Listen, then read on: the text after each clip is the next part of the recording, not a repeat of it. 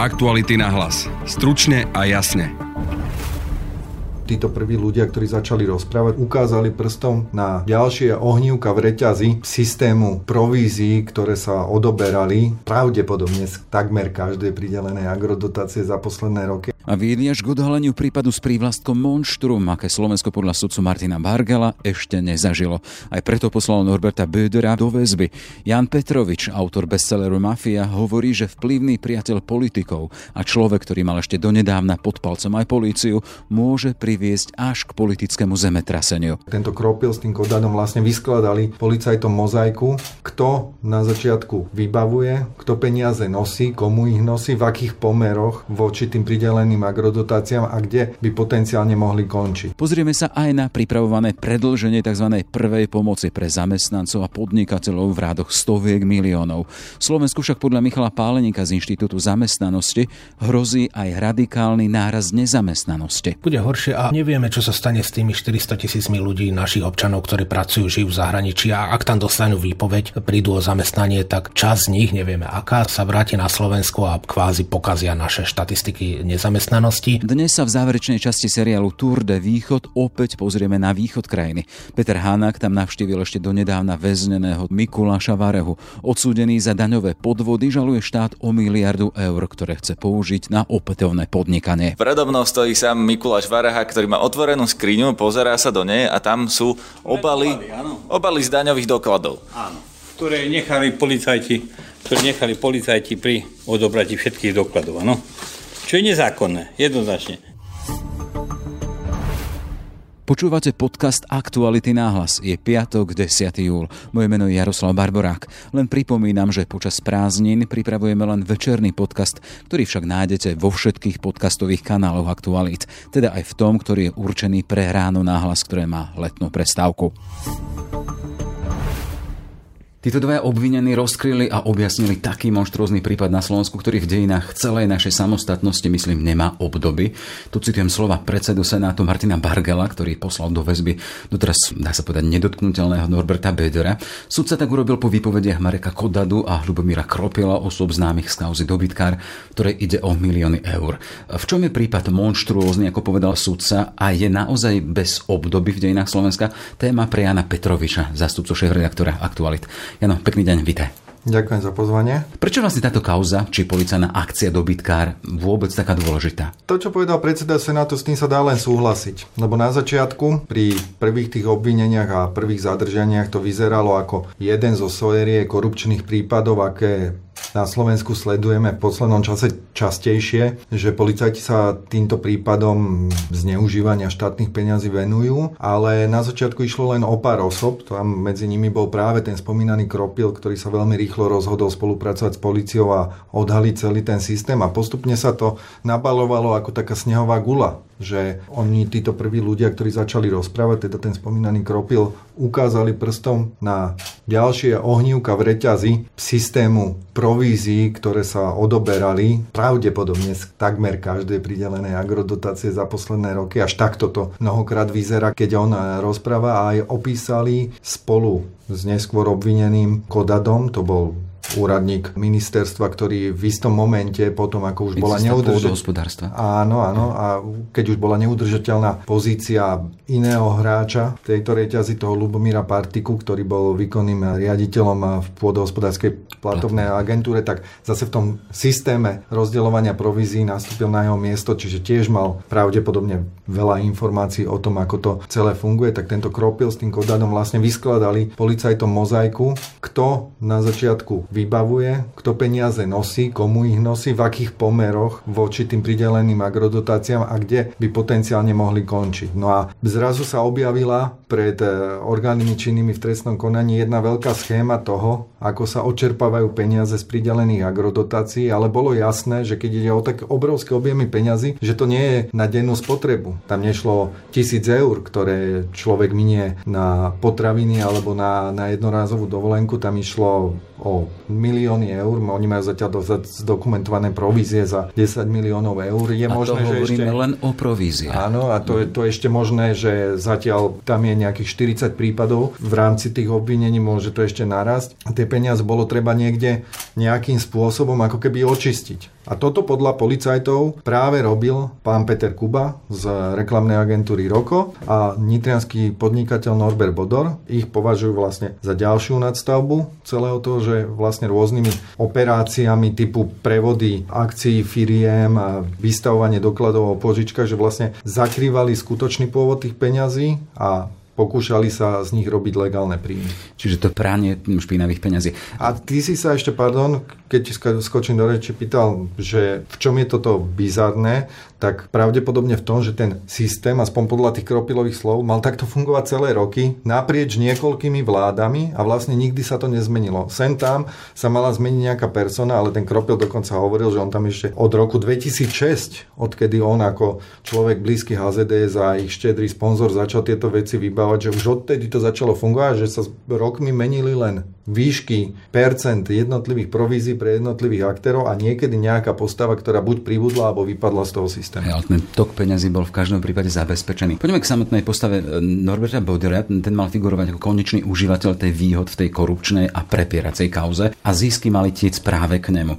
Chcem sa spýtať, aká je cesta od neho k vysokej politike? Vieme, tam bol nul, smer, Fico najnovšie sa spomína ex-minister Jahnátek, potom ministerstva. Doposiaľ nebola preukázaná v tejto kauze nejaká prepojenosť na konkrétne meno politika. Je však ťažko predstaviteľné, že by vznikol takýto obrovský systém odlievania provízií v orgánoch, ktoré priamo spadajú pod politickú zodpovednosť nejakého konkrétneho vládneho politika a tým ľuďom by to len tak prechádzalo bez toho, aby si to tí politici všimli. Čiže keď si pozrieme, že za ktorých vlád sa im to vlastne darilo, Kropil spomínal, že on prišiel vlastne z prostredia AZD za je pravdou, že v prvej Ficovej vláde mal rezort podhospodárstva pod palcom práve tento politický subjekt bývalého trojnásobného premiéra Vladimíra Mečiara a hovoril, že takto ten, ten systém fungoval aj za samostatnej vlády Smeru. Takže tam zase vieme, že kto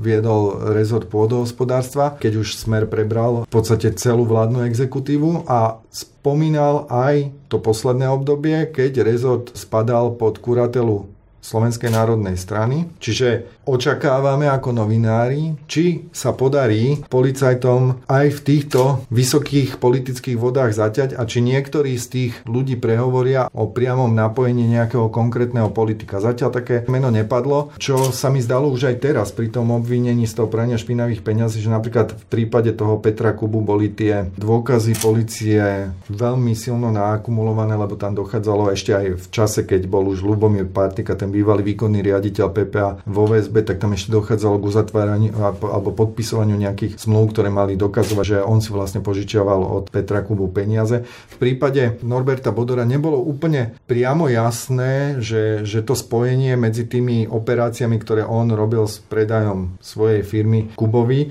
že na ktorú konkrétnu dotáciu by sa to napríklad dalo napojiť. Preto si myslím, že pre policajtu bude veľmi obťažné aj priamo tých politikov z niečoho usvedčiť, lebo si nemyslím, že by oni tiež konkrétne išli tak, ako, ako niektorí ľudia v, tej, v tom reťazci, že keď si poviem príklad, niekto bral dotáciu 100 tisíc a bolo stanovené, že na províziách musí odozdať, dajme tomu, 20 tisíc, takže tie sa rozdelia tým jednotlivým aktérom nejako. Myslím si, že ak to malo nejaké politické krytie, takže to boli buď sporadické občasné platby, alebo nejaké platby, dajme tomu pred voľbami, keď, si pod, keď z týchto peňazí chceli kryť nejaké výdavky strany, že nebudú úplne priamo spojené s konkrétnou vybratou dotáciou v prípade politikov. O toto asi budú mať policajti ťažšie. Čiže očakávanie, či sa podarí a či napríklad napríklad aj väzobné stíhanie, také veľké ryby, ako nesporne nie je Norbert Modor, napríklad nerozviaže ústa ďalším aktérom, ktorí doposiaľ váhajú a postupujú ináč ako tí dvaja, ktorí už začali spolupracovať e, s policiou a prokuratúrou a či náhodou neprehovoria viac o tom, ako to fungovalo. Hej, e, či môžeme dôjsť až k takému prípadu, že môžeme odkryť možno ten mechanizmus na Slovensku, že tá PPAčka mohla byť takou studnicou peňazí pre stranické kasy? Žiaľ, vyzerá to tak podľa toho vyšetrovania. Ja to nemôžem povedať ako záver. To raz urobí súd ak sa tento prípad dostane pred súd, ale naozaj bohužiaľ vyzerá tá polnohospodárska platobná agentúra, ktorá práve mala pomáhať pôdohospodárom, farmárom, ktorí naozaj nemajú proste ľahké postavenie v tom svojom podnikaní a naozaj každú pomoc štátu potrebujú, tak vyzerá to tak, že to, že to naozaj, tak ako to ten sudca pomenoval, že to bol bizarný stroj na peniaze pre niekoho úplne iného, kto na poli motikov nezakopal, ale proste mal len blízko ku vplyvným ľuďom, že áno, že toto, toto je vysoko pravdepodobné, že, že tá pôdohospodárska platobná agentúra, ono ináč tie signály dlhodobo boli, no ale až Čiže... teraz sa ukazuje, že ako to naozaj mohlo platiť. Čiže táto kauza má e, ten potenciál možno zahýbať politickou scénou. Áno, určite má a je nesporné, že ak sa raz preukáže aj na súde trestná zodpovednosť všetkých týchto ľudí, ktorí sú obvinení alebo niektorých z nich, tak všetci vtedajší ministri pôdohospodárstva nesú za to politickú zodpovednosť, že sa aj v ich rezorte mohlo niečo také diať. Nehovorím o tom, či z toho poberali nejaké výhody alebo nepoberali, aj keby ich nepoberali, ale proste ak mali v rezorte takéto veľké organizované skupiny, ktoré v miliónoch vlastne ako keby hrablami stiahovali tie peniaze z dotácií, no tak potom asi politickú zodpovednosť by im mali tí voliči Čiže... zrátať ale aj orgány činné v trestnom konaní sa postupne budú obzerať aj za ľuďmi, ktorí boli zodpovední na čele rezortov. Môžeme spomínať Dá sa to dedukovať? To... Môžeme spomínať e, pani Matečnú exministerku, Becík, niektorí. Dá, dá, dá sa to z toho dedukovať, že ono vidieť, že aj tá kauza začala najprv pri, by som povedal, akože spodných vybavovačoch a postupovala k štátnym úradníkov, od štátnych úradníkov až ku veľkým rýbám, ktoré sa pohybujú kde si v zákulisí podnikania a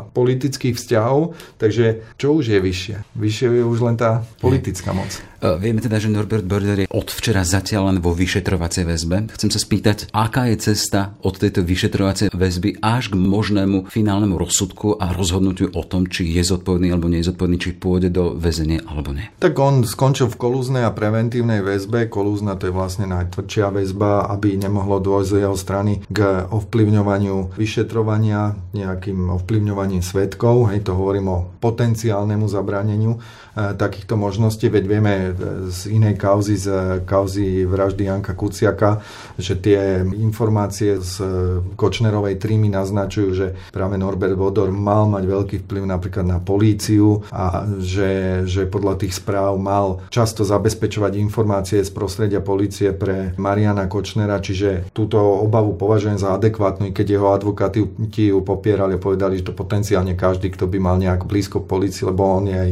vzdialená rodina s bývalým policajným prezidentom, že kto by bol v nejakých sociálnych väzbách ku príslušníkom orgánov činných trestných konaní, tak by bol z tohto hľadiska v nevýhode a stále by bol v nejakom kolúznom postavení, ale ja si myslím, že v tomto prípade je tu opravnená tá obava, keďže poznáme a tá tréma bola zverejňovaná, že naozaj tieto informácie tam mali lietať a je v preventívnej väzbe, aby napríklad nemohol pokračovať trestnej činnosti, čiže v jeho prípade je toto branie e, špinavých peňazí, kde tiež mali advokáti výhradu, že on doteraz nebol stíhaný a že vlastne akože ten skutok tam má byť ako jednotlivý čin. Čiže toto je začiatok, tá väzba sa vždy určuje na istý čas a môže sa stať, že po uplynutí zákonnej lehoty, ja to aj očakávam, že oni sa budú pokúšať, požiadajú súd, aby došlo k ukončeniu tej väzby a on bude posudzovať, či stále trvajú tie dôvody, ktoré včera videl ten Senát Najvyššieho súdu, že v najbližších mesiacoch pravdepodobne nás očakávajú zase ďalšie súdne konania, kde sa bude o tomto rozprávať. No a to vyšetrovanie pokračuje. On sám hovoril na súde, že žiadal vyšetrovateľa, aby naplánoval jeho výsluch a neustále sa pokúša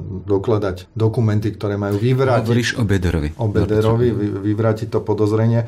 Čiže stále sme vo fáze prípravného konania, keďže je to taký masívny prípad s toľkým počtom obvinení, tak ja očakám, že to vyšetrovanie nebude ani nejaké veľmi krátke, že to naozaj bude trošku zdlhavý proces a potom zváži ten konkrétny vyšetrovateľ, či už má dostatok dôkazov, aby to vyšetrovanie ukončil a či navrhne prokurátorovi, aby podal obžalobu. Takže v takom prípade by sa to presunulo na súd, ale možno, že ani policajti na začiatku až tak nečakali, že to bude také obrovské, keď, keď začali s tými prvotnými úkonmi, že na tá kauza nie ako keby spie k, k rozpleteniu, ale ako keby sa zaplieta stále novými a novými prípadmi.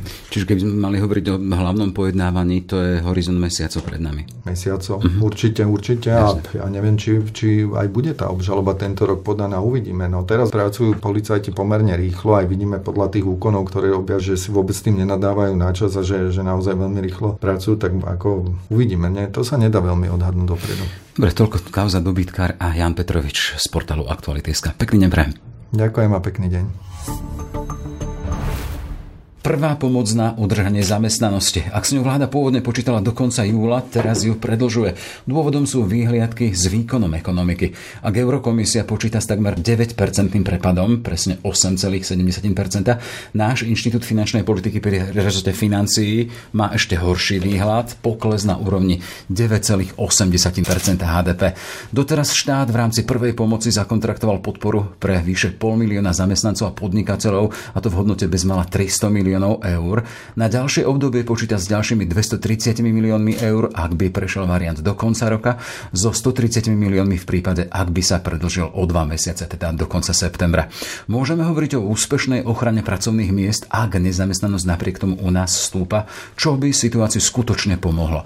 Téma pre Michala Páleníka z Inštitútu zamestnanosti. Pekný deň prajem, vítajte. Pekný deň.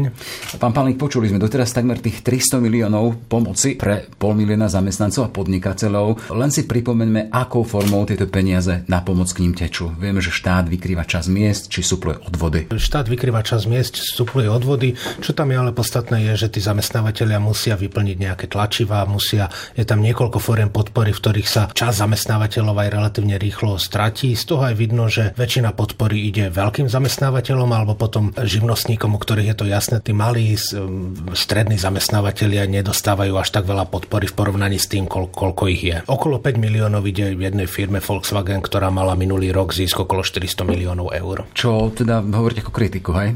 Áno, áno. Určite by sme aj mali pozerať na to, že firmy, ktoré mali minulé roky veľmi vysoké zisky, lebo tá ekonomika išla veľmi dobre, až pri veľmi dobre, tak určite tieto by nemali poberať až tak vysokú podporu oproti firmám, ktoré neboli na tom minulý rok tak dobre. Viem, ale aktuálne čerstvé správy hovoria o tom, že Volkswagen prislúbil vláde, že do, do roku 2023 bude pokračovať vo veľkých investíciách, nemal by ani prepúšťať, alebo teda v tom smysle, že zachová tú zamestnanosť na aspoň aktuálnej úrovni. Nie aj toto výsledkom toho, akú podporu podporu získava? Určite je dobré, ak firmy sa naozaj zaviažu a potom hlavne to dodržia do budúcna, že nebude to iba, že zoberieme najvyššiu možnú podporu, ako môžeme a, a po skončení podpory sa pozeráme, čo ďalej, ako sa tých zamestnancov zbaviť. Ak naozaj dodržia toto a udržia tú zamestnanosť, tak to bude veľmi pozitívne. Keď hovoríme o tej forme podpory, tu sa hlavne hovorí o tzv. Kurzarbeite. Len si vysvetlíme, o čo vlastne ide. Je to kvázi nastavenie to, že odchádzame od toho, že človek je buď to zamestnaný alebo nezamestnaný a túto ako keby by bol čiastočne zamestnaný a čiastočne nezamestnaný a, a tú časť nezamestnanosti štát to, trošku supluje tomu za polo zamestnancovi tak, aby nebol na tom finančne tak zle, ako keby e, naozaj bol nezamestnaný. E, je to jednak dané tým, že podpora v nezamestnanosti je viazaná na to, že človek musí byť evidovaný uchádzač o zamestnanie, nemôže mať nejaké väčšie úväzky popri tom, čo v súčasnej situácii nie je možné. Ak ten zamestnanec by chcel mať polovičný úväzok, ktorý vie získať, tak tú druhú polovicu by, by nemal žiaden príjem. Preto je kurz z tohto dobrý, že, že tú druhú polovicu má, má vyplácanú. Formálne je to preplácané cez zamestnávateľa, nie cez úrad práce. Aktuálne e, vláda prichádza s iniciatívou dať ďalšie stovky miliónov čo sme spomínali, tých 130 alebo 230 miliónov s cieľom chrániť pracovné miesta. Ak sa však pozrieme na vývoj zamestnanosti či nezamestnanosti, je negatívny. Ak napríklad v apríli bola nezamestnanosť na úrovni 6,6%, čo v reálnych číslach predstavovalo, že prácu si vtedy hľadalo okolo 180 tisíc ľudí, oproti marcu ich bolo vtedy o 40 tisíc viac hodnoty ZAMAJ hovoria, že teda o nezamestnanosti, tá bola na úrovni 7,2%. Prácu si už hľadá vyše 198 tisíc ľudí, za jún ešte údaje nemáme.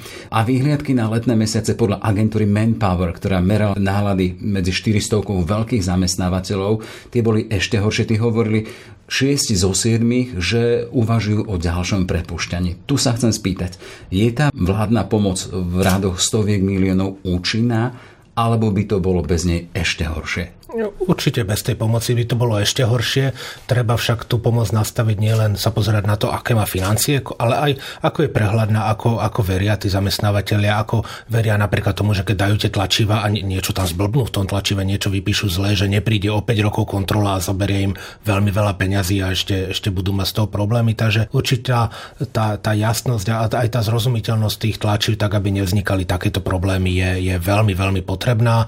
Myslím, že oproti Českej republike politike sme na tom, nie sú tie tlačiva tak jednoznačné. Tam napríklad pri, pri živnostníkoch je to oveľa jednoznačnejšie a nemôže nastať to, že naozaj o 5 rokov príde kontrola a, a na nejakej bodkočiarke budú zháňať pokuty. Vieme napriek tomu, napriek teda tým e, miliónom eur, ktoré idú na podporu zamestnanosti samotných podnikateľov, či ľudia sa stiažujú na to, že to vyplácanie pomoci aspoň zo začiatku v každom prípade háprovalo, nebolo e, také plynulé a ľudia museli na tie peniaze čakať. Tak po vláde Smeru sme zdelili informatizáciu za miliardu eur, ktorá nefungovala. Takže e, vzhľadom na to, ako pán Pelegrini s Rašim urobili informatizáciu, tak zvládli to, to v celku v poriadku. Samozrejme, ak by, ak by tá informatizácia za tých posledných 10 rokov bola, bola rozumná, tie peniaze boli minuté rozumne, ak by boli e, podnikatelia, zamestnávateľia, ľudia zvyknutí robiť veci elektronicky, tak ten nábeh by bol oveľa, oveľa jednoduchší.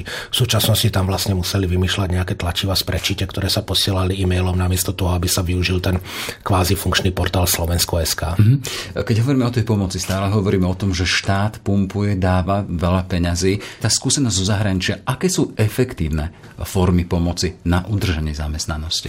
Úplne efektívny spôsob neexistuje. E, niektoré štáty majú napríklad tú podporu v nezamestnanosti, Nemecko, že, že vie dávať e, z podpory v nezamestnanosti tých kvázi polovične nezamestnaných, avšak väčšina štátov sa snaží v tom zorientovať a v žiadnom to nefunguje úplne ideálne. To tzv. súlikovo kýlečko ide v podstate vyše stovku opatrení, hlavne teda z toho súdka zjednodušenie administratívy, papierovačky. Toto je cesta, akým spôsobom pomôcť našim zamestnávateľom a podnikateľom? Stále sa pýtam na tú účinnosť pomoci. Či toto pomôže? Určite odstrániť niektoré zbytočné tlačiva nezaškodí, avšak nie je to všeliek. Určite nezaškodí zrušiť niektoré potvrdenia, ktoré sú zbytočné, ale zase to musí byť v tom, že, že majú to byť tie potvrdenia, aby na to nedoplatil ten, ten zákazník, že napríklad zrušíme všetky hygienické kontroly v reštauráciách a potom nevieme, čo, čo jeme, alebo aby na to nedoplatil zamestnanec, že zrušíme akékoľvek povinnosti povinnosti zamestnávateľov voči zamestnancovi a tým pádom zase na to doplatia tí zamestnanci, ktorí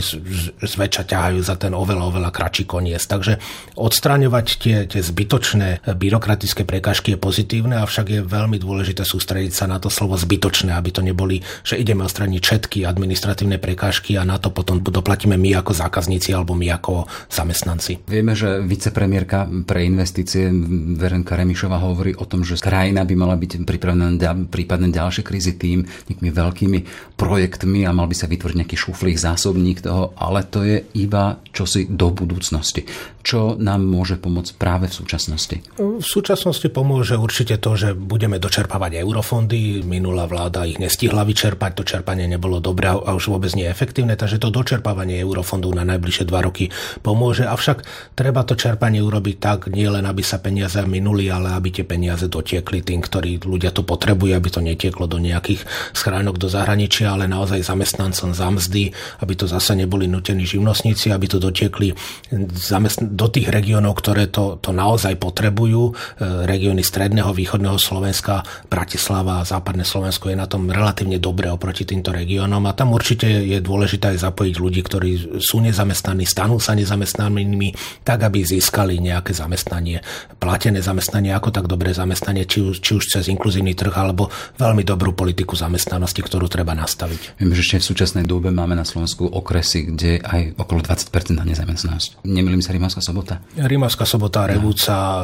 Rožňava, tie 3R je dlhodobo na čele rebríčku. Keď chceme hovoriť o zdrojoch na vykrytie týchto politik na podporu vládu materiál, ktorý konštatuje zvýšenie výdavkov štátneho rozpočtu o takmer 7,8 miliardy eur nepredstaviteľné peniaze.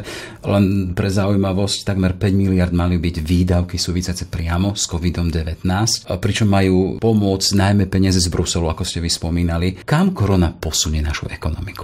Pevne verím, že posunie, že to môžeme to chápať ako výzvu, nie ako hrozbu. Určite je pozitívne, že ľudia začali pracovať z domu a, aj tí zamestnávateľia, ktorí si mysleli, že sa to nedá, že, že ľudia doma nič neurobia, tak, tak zistili, že sa to dá a ľudia niečo do, doma urobia. Tým pádom, že ľudia nedochádzali do roboty, tak trošku sme aj uľahčili životnému prostrediu, takže to, to vnímam pozitívne. A potom druhá vec je, že, že ktoré sektory ako budú musieť zmeniť spôsoby svojho fungovania. Veľmi z toho profitovali napríklad veľké podniky, veľké supermarkety, ktoré sa tvárili, že sú iba potraviny a predávali všeličo možné, profitovali z toho donáškové služby a, a veľmi na to doplatili malé špecializované predanie, ale veľká časť z nich zase začala robiť aj, aj objednávky cez internet. Takže druhá vec je, že veľmi sme naviazaní na, na exporty. Ten automobilový elektrotechnický priemysel je naozaj naviazaný na zahraničie tým, že, že klesli tie objednávky a zároveň boli aj problémy s dodávkami, tak ten priemysel na to nedokázal tak fungovať, takže pevne verím, že sa posilnia tie dodávateľské reťazce aj na Slovensku a, a hlavne, aby sme neboli tak závislí od, od objednávok za zahraničia. A tretia vec sú napríklad ľudia, ktorí robia v zahraničí, ktorí robia v iných krajinách Európskej únie, ktorí majú tiež svoje problémy. Smerujem to celé k tomu, teda ak sme spomínali Inštitút finančnej politiky pri ministerstve financí, ktorý hovorí o poklese výkonu našej ekonomiky o takmer 10% Eurokomisia hovorí nejakých 9 Národná banka na 10 Na 10% Čo máme ako obyvateľe tejto krajiny čakať? Tak a, a, Ako sa to dotkne konkrétne našich životov? Ťažko povedať, lebo z grafu sa nenajeme, ten hrubý dobací produkt e, nie je ideálny ukazovateľ a už vôbec nie pre Slovensko, kde tá medzera medzi národným a domácim produktom je jedna z najvyšších z Európskej únie, takže ten ukazovateľ hrubého domáceho produktu na Slovensku nie je až tak významný ako v iných krajinách Európy. Oveľa podstatnejšie tam vidím pokles zamestnanosti, náraz nezamestnanosti, kde z môjho pohľadu aj, aj Národná banka, aj, aj všetci e, relatívne podhodnocujú. Predsa len očakávajú náraz náraz nezamestnanosti o 100 tisíc, 120 tisíc ľudí, pričom už teraz sme nejakých tých 40-50 tisíc e, našli, takže e, obávam sa, že ten náraz nezamestnanosti bude výrazne vyšší, ako sú prognozy. Aktuálne sme na úrovni spred troch rokov a predpokladám, že to bude ešte horšie. Bude horšie a, a, ne, a nevieme, čo sa stane s tými 400 tisícmi ľudí, našich občanov, ktorí pracujú, žijú v zahraničí a ak tam dostanú výpoveď, prídu o zamestnanie, tak čas z nich, nevieme aká, sa, sa vráti na Slovensko a kvázi pokazia naše štatistiky štatistiky nezamestnanosti. Napriek tomu, že dlhodobo pracujú, žijú v zahraničí a z ich stratou zamestnania Slovensku nemá kvázi nič spoločné, tak sa prejavia v našej nezamestnanosti. Ešte jedna aktuálna vec. Vieme, že v predchádzajúcich dňoch prebiehalo vypočutie pre nového šéfa Rady pre rozpočtovú zodpovednosť. Ide o inštitúciu, ktorá akýmsi spôsobom stráži, takým strážnym psom e, výdavkov štátu. Vieme, že do toho najúžšieho výberu prešli tri mená. Martin Schuster, šéf odboru výskumu v Národnej banke, banke, potom Jan Todt, bývalý viceguvernér Národnej banky a člen ekonomického krízového štábu a potom tam ešte Jarko Fidrmus, profesor ekonómie v Nemecku. Chcem sa vás spýtať, a tu len pripomeniem teda, že ste v akom si tak, konflikte ja zájmu, lebo aj váš otec tam kandidoval. Ktorý, ktorý si stav, myslím, že by bol najlepší kandidát, Chcem samozrejme. Sa spýtať, prípade týchto troch spomínaných mien je to predpoklad pre dobré obsadenie tohto postu? E, sú to všetci traja veľmi, veľmi kvalitní kandidáti, Jan Fidrmúc, aj, aj pán Šuster, aj pán Todd, takže verím, že dokážu dobre zastať túto úlohu, avšak tá legislatíva Rady pre rozpočtovej zodpovednosti je daná skôr na autorite a na nejakých tých soft nástrojoch. Buď to sa teda podarí nastaviť sankcie zo strany rady tak, aby boli naozaj dané v zákone, alebo potom zostáva len to, čo bolo doteraz, že, že ministerstvo financí pri tvorbe rozpočtu kvázi musí, musí dať na, na tú autoritu Rady pre rozpočtovú zodpovednosť. Takže z môjho pohľadu najdôležitejšie je, aby nový predseda udržal tú autoritu a ešte aj zvýšil tú autoritu Rady pre rozpočtovú zodpovednosť. Toľko teda Michal Páleník z Inštitútu zamestnanosti. Ešte pekný deň, ďakujem veľmi pekne, pekný deň. štúdia. Pekný deň. Mikuláš Vareha je už niekoľko mesiacov na slobode. Tento odsúdený daňový podvodník si odsedel dve tretiny trestu a po deviatich rokoch sa ocitol doma. Doteraz neuznáva svoju vínu a snaží sa vysúdiť miliardu eur za údajné procesné pochybenie štátnych orgánov voči nemu. Je odhodlaný ísť s tým až do Štrasburgu. Ak by sa tam dokázalo, že naše orgány pochybili a porušili jeho právo na spravodlivý proces, štát by mu musel zaplatiť odškodné. Nie však v miliardách, ale obvykle v 10 tisícoch či 100 tisícoch. Za tieto peniaze by chcel opäť podnikať na Zemplíne. Nahrával Peter Hanák. Momentálne som v kancelárii Mikuláša Varehu a jeho firiem. Predo mnou stojí sám Mikuláš Vareha, ktorý má otvorenú skriňu, pozerá sa do nej a tam sú obaly, obaly z daňových dokladov. Áno, ktoré nechali policajti, ktoré nechali policajti pri odobratí všetkých dokladov. Áno čo je nezákonné, jednoznačne. Nemôže byť zobratý doklad, áno, nechaný obám a nie je spočítaný za vašej prítomnosti. No a vy preto vlastne teraz žalujete štát Áno. a chcete od neho náhradu škody v akej výške? No suma je veľká. Veľmi veľká. Pretože my sme mali obrad cez 1,2 miliardy obratu. Hej, my sme mali 70 výrokov. To nemôže niekto povedať, že my sme boli fiktívni. No a tá suma, ste hovorili, že je veľká, o ktorú žalujete štát a koľko to je? Lebo ja som sa dočítal najprv, že 300 miliónov, potom aj, že miliarda. Miliarda je žalovaná. E, náhrada škody je žalovaná miliarda. A 15% úroky. To znamená, že 150 miliónov ročne. Dneska sme pri 2,35. A nemôže vám niekto protiprávne konať, pretože on je majster sveta a dneska je minister, takže myslí, že môže robiť, čo chce. Áno, to sú tie pravidlá hry, ktoré boli porušené. Dve štátne orgány, daňový úrad a policia. Polícia vám zobrala, daňový úrad o tom vedelo, áno, a daňový úrad vás vyzýva, predložte doklady na daňovú kontrolu. Trikrát ma vyzvali, ja som trikrát odpovedal. Mm-hmm. Nemôžem predložiť, lebo ich má policia, áno. Po tretej výzve už som bol v base, dostal som predvolanku na daňovú kontrolu, aby som išiel z basy na daňovú kontrolu, áno. A keď sa nedostavíte, dostane pokutu. No veď som sa nedostavil, veď som bol vo väzbe, áno. No dostal som pokutu 16 500 eur. Za každý jeden e, protokol, áno. Požiadali, veď ja som nemal dispozícii spis vôbec. Mal som len prefotený a máme vyjadrenie vyšetrovateľa, že 13 spisov chýba. 13 zväzkov, pardon, aby som sa radšej vyjadril. No a keď som nemal 13 zväzkov a sám potvrdil vyšetrovateľ, to potom ako som mohol mať spis celý. A preštudovanie spisu vám dali 8-10 dní po 8 hodín. To by som denne mal preštudovať okolo 1500 strán. 50 tisíc strán nie je možné preštudovať. Mm. To asi keby ste všetky doklady po jednom prezerali, tak by to toľko No, bolo. na to máte právo aj vy, hej. Keby sa niečo stalo, tak máte každý ten spis a nahľadnúť do spisu. Dobre, poďme sa trochu prejsť. Ja neviem, čo ste tu vlastne mali a čo vám ešte zostalo. Mali sme všetko a nemáme nič. Teraz vchádzame do kancelárie, vykladané drevom, sú tu také kožené sedačky. Tam si sadíte, môžete. Vám vykrikujú, že okradol ste štát do 49 miliónov či 500 miliónov eur, no. Na druhej strane vôbec nie je vyčíslená dodnes škoda. Ja som čítal, že tá škoda, čítal som teda dva rôzne texty. V jednom prípade, v tom, za ktorý ste boli odsudení, bola cez 50 miliónov eur. No 59, niečo myslím. A v druhom prípade teraz tie dve firmy, ktoré vám najnovšie súd vyškrtol z obchodného registra, tie mali mať až myslím 116 miliónov eur, čiže dohromady viac ako 160 miliónov eur. No ako dostali sa ku tým číslam? E, z 50 tisíc faktúr vám vyťahli e, 500 faktúr, spočítali ich sumu a povedali, že to je 59 tisíc škoda. Veď to je chore. Takže vy myslíte, že to bolo viac? Nie, vôbec nebolo nič. Firmy, ktorých sme boli obvinení, tak e, nemohol byť ani pokus, lebo daňové priznania boli 300 eurové. Keď robíte daňový podvod v úvodzovkách, musíte to mať na daňových priznaniach, áno? A musí byť aspoň vyplatené, alebo aspoň požiadané. Ale ten štát vám vyplatil veľa peňazí predsa aj. No počkajte, počkajte, nemôžete porovnávať niečo, čo bolo vyplatené po riadne daňových kontrolách. Veď DPH je e, pýtanie vlastných peňazí naspäť, keď robíte výrobu. Rozumiem, ale vás odsudili za to, že vy ste pýtali naspäť DPH v tej veľkej výške za obchody s Ale- ale my sme- likožrutmi. No práve, že my sme, no, tu je s tým likožrutmi. My sme práve nepýtali nič. Za tie likožruty ste, ne, ste nechceli tú vrátku DPH. Nepýtali sme žiadnu vrátku. Keď máte zvieratá na jednej strane, hrobáky máte v druhej firme, lebo ako sme sa dostali do likožrutov, áno? Kúpili sme 70 tisíc kubíkov dreva a sme zistili, že v tom sú hrobáky. Tak keď máte hrobáky v tejto firme, nemôžete len presunúť doľava, tak ja som tu odviedol DPH. A tu som sebe uplatnil, takže som sa nuloval. Rozumiem, ale 414 miliónov kusov likožrutov sa nedá predať. To bolo aj v znaleckom posudku. E, nie je pravda. Že toľko ani neexistuje na Slovensku likožrutov, koľko vy ste ich deklarovali. No, e, zabezpečím vám tie doklady, ktoré nemám e, pri sebe, e, v obžalobe, áno.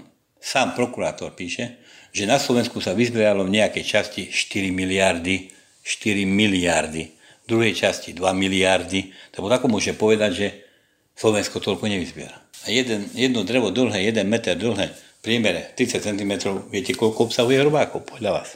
Netuším. 25 tisíc kusov. Takže vy na základe toho vypočítať priemer, koľko hrobákov je. A rozdiel je v tom, že hrobák likožrút pre nás je priateľ krmivo a pre štát je nepriateľ, lebo ničí drevo. Ale v tom posudku bolo viacero takých tvrdení a jednak, že likožrút je lietajúci hmyz a že vy ste ho údajne ste deklarovali, že metličkami, Áno, jasne, lopatkami, samozrejme. vedrami ste ho Samozrejme. nazbierali. Ja budeme najbližšie zbierať v lese, originálny pokus budem robiť v lese. Áno. Ukážete nám, ako sa zbierajú áno. Likožrút e, vyletí. E, Z jedného likožruta máte 60 likožrutov za 60 dní. On si obletí okolie, oňuchá a cí- cíti čerstvé drevo, prisádza. Ten ferofón, to je výťažok zo živého dreva. A on na to letí. Je guľatina, áno, mm-hmm. čerstva. My sme narezali 10 cm puky, áno, a položili sme ich takto vedľa seba, hej. Takto, hej, vedľa seba. No, tesne, áno, jak stôl, a na to je jeden, jeden rad. Ten likožrút, jak vyletel, zacítil čerstvé drevo, pristal. Ale pristal ďalší, desiatý, sto, tisíc, desať tisíc. Jeden druhý vlastnou váhou pritlačil druhého, už ten druhý viac nevyletel. No a potom sme prišli z lopatu a s metličkou a my sme to pozbierali. Až 400, Takýmto spôsobom. 414 miliónov kusov. Áno. Áno. A vieš, čo ma e, akože mrzí? Že zvyšných 800 sme nestihli chytiť. No mu leteli. No hej, lebo, no presne tak, lebo v tom prepočte, čo tam je, prepočte bolo 1,2 miliardy. Druhá vec je, že na čo vám boli, lebo vy ste deklarovali, že to je krmivo pre bažanty a ďalší posudok, ktorý hovorí, že bažanty až tak veľmi tie likožruty nežerú a že môžu byť pre ne aj škodlivé, a že No, to tu, je, tu, je tá, tu je tá zmienka, áno. Tá, ten rozpor, áno.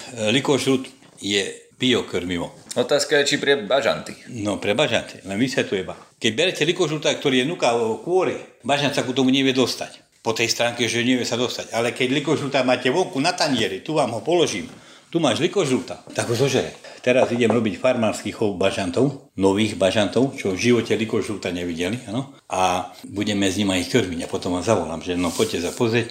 A ešte máme likožrútov, ktoré už majú 9 rokov. No Vy ho ešte máte aj tu? No jasne, ja vám ukážem. Poďme sa pozrieť na likožrút. Donesieme tu, zavolám chlapca, donesie tu s jedným vedrom hore vám. A potom. Počujete to? To je likožrutom vedre? He, he, he. Koľko je tam tých kusov? Suba 400 tisíc je. Je to 9 ročný. Vysušený likožrut. No áno. Oni si to vysvetlili, že Vareha krmí s likožrutmi, že to je nezmysel. Áno, veď som nikdy nepovedal, že krmí s likožrutmi. A nič iné, áno. Takže mali pšenicu, jačmeň, kukuricu, všetko. A ja kulturista dostane doping, tak dostal lyžičku, áno. Chápeme A sa. tie bažanty vám na čo boli vlastne? No, išli na polovné účely. Na, na stelačku, Maďare kupovali. Čiže to nie je krmivo, ale len akože taká pochuťka? Áno, to je ten rozdiel. Pane, to je ten rozdiel. Nikto sa nebaví s tým, že to je doplnok ku strave bažanta. Rozumiem, ale to trestné konanie, viete, to má stupne. Najprv policajti musia byť, potom prokurátor Šanta vás obžaloval, no a potom špecializovaný súd a ešte aj najvyšší to potvrdil. Podľa vás na všetkých tých stupňoch, aj na policii, prokuratúre, Určite. špecializovanom Určite. trestnom súde, aj najvyššom súde, všade bola Určite, korupcia proti určite, vám? Určite. A kto by mohol mať záujem korupčne konať, teda podplatiť niekoho, aby vás odsúdili? No lebo som bol lepší ako oni. Vy ste predbehol zákon. No tak fungovali DPHčkári na Slovensku, že v zásade až následne menili zákony, pretože ťahali do štátu No DPH. počkajte, počkajte. DPAčkári môžu fungovať, ak vy hovoríte, karosové podvody, fungujú len vtedy, keď je, je zapojený do ňoho e, pracovník e, daňového úradu.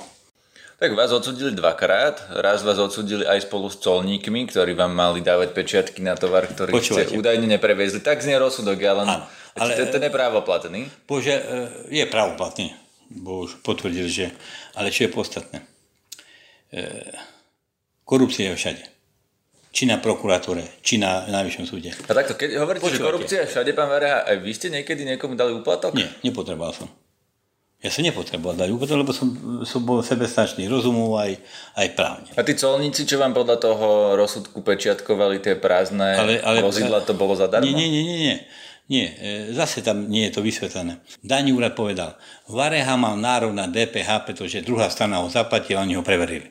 Tak potom, ako som mohol porušiť zákon? Veď e, takto, 650 ľudí by ste zamestnal, keď nerobíte nič. Tak za tých 150 miliónov, ale už sa aj dá, nie? Zamestnať. Akých ľudí. 150 miliónov? No čo vám vyčíslili škodu? Ale čo, jakú škodu? A vyčíslenie škody ako, keď je na základe pomocou, keď vy nedoložíte doklady a oni vám mm-hmm. zoberú. Viete, jak sa robí škoda? Tu je ten váš balík, áno? Presne rozložené na poli, áno? To, treba povedať na zvukový záznam, že máme misu s cukrikmi a rozdeľujeme cukriky na poli. na DPA, hej? Máte to miliónov, hej? Máte to tu rovnaké, áno? Takže DPH furt bude nula. Čo je podstatné? Kedy získate DPH oficiálne? No keď nákup bude väčší ako predaj. No ja som nikdy nemal predaj väčší ako nákup. Ako, väčší ako nákup. Ja som vždy kúpil viac, ako som predal. To znamená, že furt som musel dostať DPH. V tých platných zákonoch roku 8, 9, 10 ja som nič neporušil. Kvôli mne zmenili zákon. Ja som nikdy neplatil DPH, nikdy nebudem platiť DPH, bo by som bol debil, bo neviem počítať. Zákon je zákon, tak využívam zákon. Môže sa stať, že to dopadne tak, že oni vám, vám možno po rokoch, čo sa budete súdiť, uznajú, že teda niekde v procese daňovej kontroly pochybili, ale vám nedajú to odškodné? Nie, nie, už nás nezaujíma teraz daný úrad. Už to nerieši. Odškodné nie je na základe e, spor s daňovými pracovníkmi. Áno?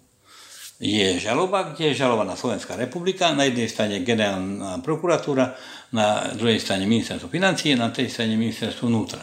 Áno. Už teraz neriešime, či to e, porušil e, Joško Daňovák alebo vyšetrovateľ niekto. Bol postup porušený. A o tom už rozhodne e, súd, okresný, krajský, najvyšší, ústavný a štát. No to môže vám trvať aj 20 rokov. Môže, nemusí. Aktuality na hlas. Stručne a jasne.